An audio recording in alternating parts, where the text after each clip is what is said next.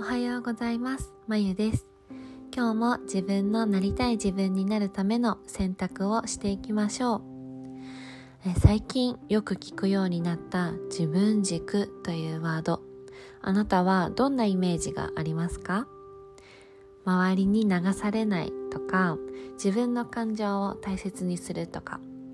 他人の価値観ではなく自分の価値観を大切にするといったようなイメージがあります。もちろんこれらはとっても大切なことです。自分の気持ちをまずは一番に考えてあげること。そうすることでブレない自分になることが確かにできます。けれど自分軸で生きることを目指すばかりで自己中心的な自分になっていませんか？今の時代他人と関わらずに生きていくことは難しいです。というかほぼ無理です。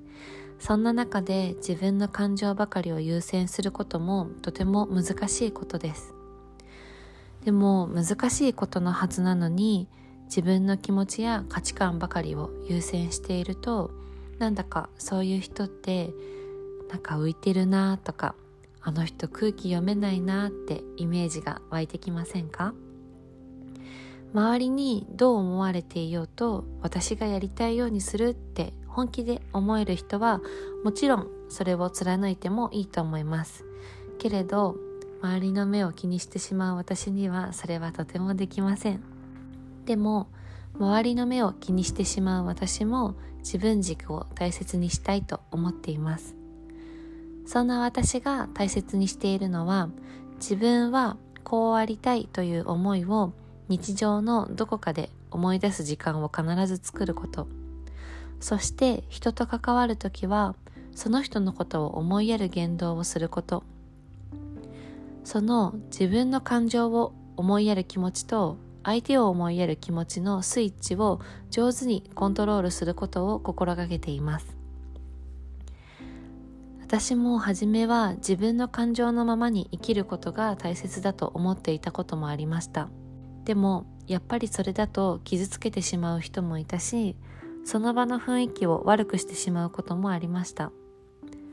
そしてそれは私にとって自分軸で生きるということなんかよりも何十倍ものストレスでした。周りの目を気にしてしまう人はそれだけ周りが見えているということです。そんな人が一切周りの目を気にせずに自分の感情のままに生活しようとしても、まあ、正直無理があります。自分軸で生きられない自分に嫌気がさしてしまうこともあります。でも私が気づいたのはどちらかに振り切らなくてもいいんだっていうことに気づきました。自分軸で生きたいって思っても別にじゃあずっと四六時中自分の感情を優先するって自分軸で生きることに振り切らなくっても自分の気持ちを大切にする時と相手を思いやる時をちゃんと自分の心の中で整理してコントロールできれば。それってもう私オリジナルの自分軸で生きられているなということに気づきました。私も繊細さんながら自分なりにオリジナルの自分軸で生きています。あなたも自分オリジナルの自分軸を作ってみましょう。では今日も最後までお聴きくださりありがとうございました。